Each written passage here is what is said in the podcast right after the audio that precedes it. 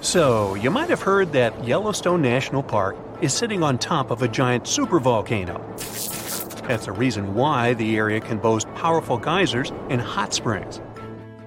But it also means that underneath Yellowstone, there is an enormous magma chamber. In 2015, researchers from the University of Utah found out that this chamber was much bigger than everyone had previously thought. They even found one more reservoir with magma under the top one. Apparently, the more spacious the chambers are, the more magma they contain. Together, the two reservoirs store a glob of magma that could easily fill the Grand Canyon not once, but 11 times. But you know the most worrying thing about the magma chambers? They tend to push against the ground above them. As a result, the land in Yellowstone rises about 1 to 2 inches a year. On top of that, Yellowstone has the status of an active volcano, and its volcanic explosivity index, yes, there is one, is 8 out of 8. Such a high number means that if this volcano erupted, it would be an apocalyptic event. To put it into perspective, the eruption of Pinatubo in the Philippines in 1991, which is considered the most powerful in living memory, was given a mere 6 on the Volcanic Explosivity Index. Ha, loser. Now, let's figure out if there's anything to worry about. In March 2023, the University of Utah seismograph stations recorded 354 earthquakes in the entire region of Yellowstone National Park. Sounds like a lot. But keep in mind that the most impressive event of the month was a mini earthquake of magnitude 3.7. It was part of a swarm of 106 earthquakes that began on March 29th and continued until the end of the month. Yep, earthquakes apparently also come in swarms, so be aware. Experts say that Yellowstone's seismic activity is, well, kind of more active than usual, but it's really nothing serious. A geophysicist working at Yellowstone Volcano Observatory called Michael Poland claims that the volcano won't erupt anytime soon. For this to happen, there must be enough magma ready to erupt beneath the surface. Whew. There should also be enough pressure to cause this magma to rise.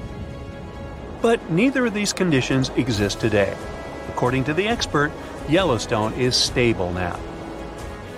At the same time, Poland and his team are keeping track of all kinds of underground activity, looking for warning signs of possible eruptions. Some of them can be the frequency of earthquakes and ground deformation. Thousands of mini earthquakes, coupled with extreme changes in the surface of the ground in that area, can be alarming. The team also monitors the temperature of the park's thermal features. That's another noteworthy sign of a potential disaster park wide changes in geyser activity, as well as gas and thermal emissions. So, despite the media claims that Yellowstone is due to erupt soon because the last eruption happened 70,000 years ago, that's not how volcanoes work. Experts say that it's one of the most popular misconceptions about volcanoes. They don't follow timelines. If a supereruption did happen, though, the most worrying thing for us would not be the lava flows, and not an earthquake that would most likely accompany the natural disaster. No, the worst consequence of such a super eruption would be ash and ashfall.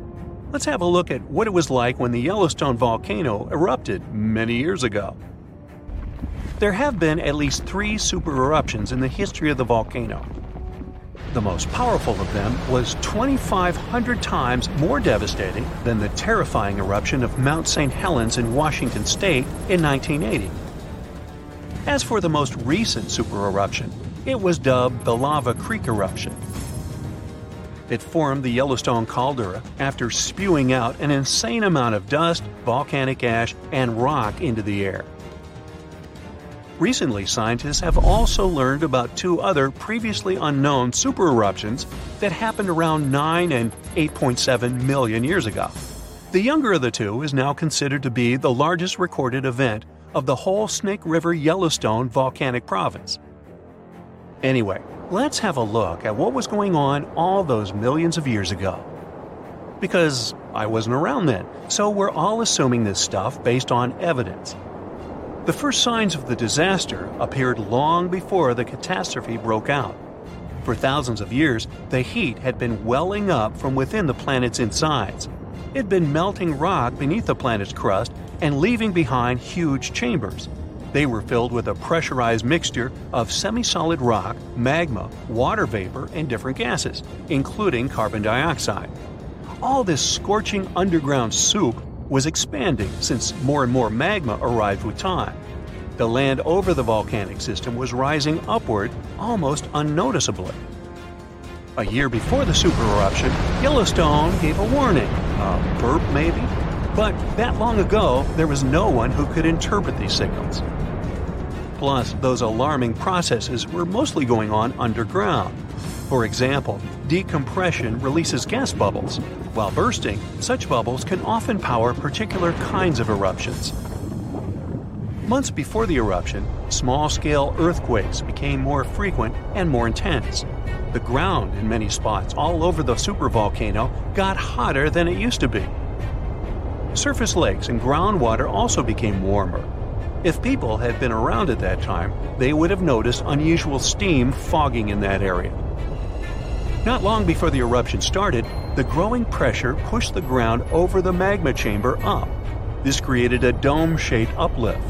Narrow cracks started to open along the edges of this dome. Imagine opening a bottle of soda after you've shaken it. Something like that was happening near the volcano. Eh, think Mentos and Diet Coke. The pressure was released through the fractures when gases were bursting out from under the surface. So, right before the disaster, the ground around the Yellowstone volcano lifted. Geothermal pools and geysers heated up to boiling temperatures and got more acidic than usual. The magma started to rise toward the surface. At one point, the rock roof of the magma chamber couldn't resist anymore and the eruption kicked off. Small but constant tremors began to move the ground days before the catastrophe. But the real shaking didn't start until several minutes before the eruption. With a deafening roar, a massive column of lava and ash hurled up into the air. Within several minutes, a pyroclastic flow rushed across the area at a hurricane force speed. Such a flow is a liquid mixture of half solid lava pieces, volcanic ash, and hot expanding gases. It looked like an extremely hot toxic snow avalanche. With a temperature of about 1300 degrees, it was burning everything in its path. The volcano kept pumping ash for days on end. For all living creatures, ash fallout was one of the most dangerous consequences of the eruption. Volcanic ash turns into glassy cement within seconds of being inhaled. Most animals didn't have a chance to survive. Even thick trees started to collapse under the weight of this dense substance. It only took a couple of days until a thick layer of ash covered huge territories. After the ash got into the stratosphere, the temperatures all over the world started to drop. The eruption was rich in sulfur, which is an effective sunblocker. That's why it soon got so cold that there was no summer in the whole world for the next several years animals couldn't find food and clean water.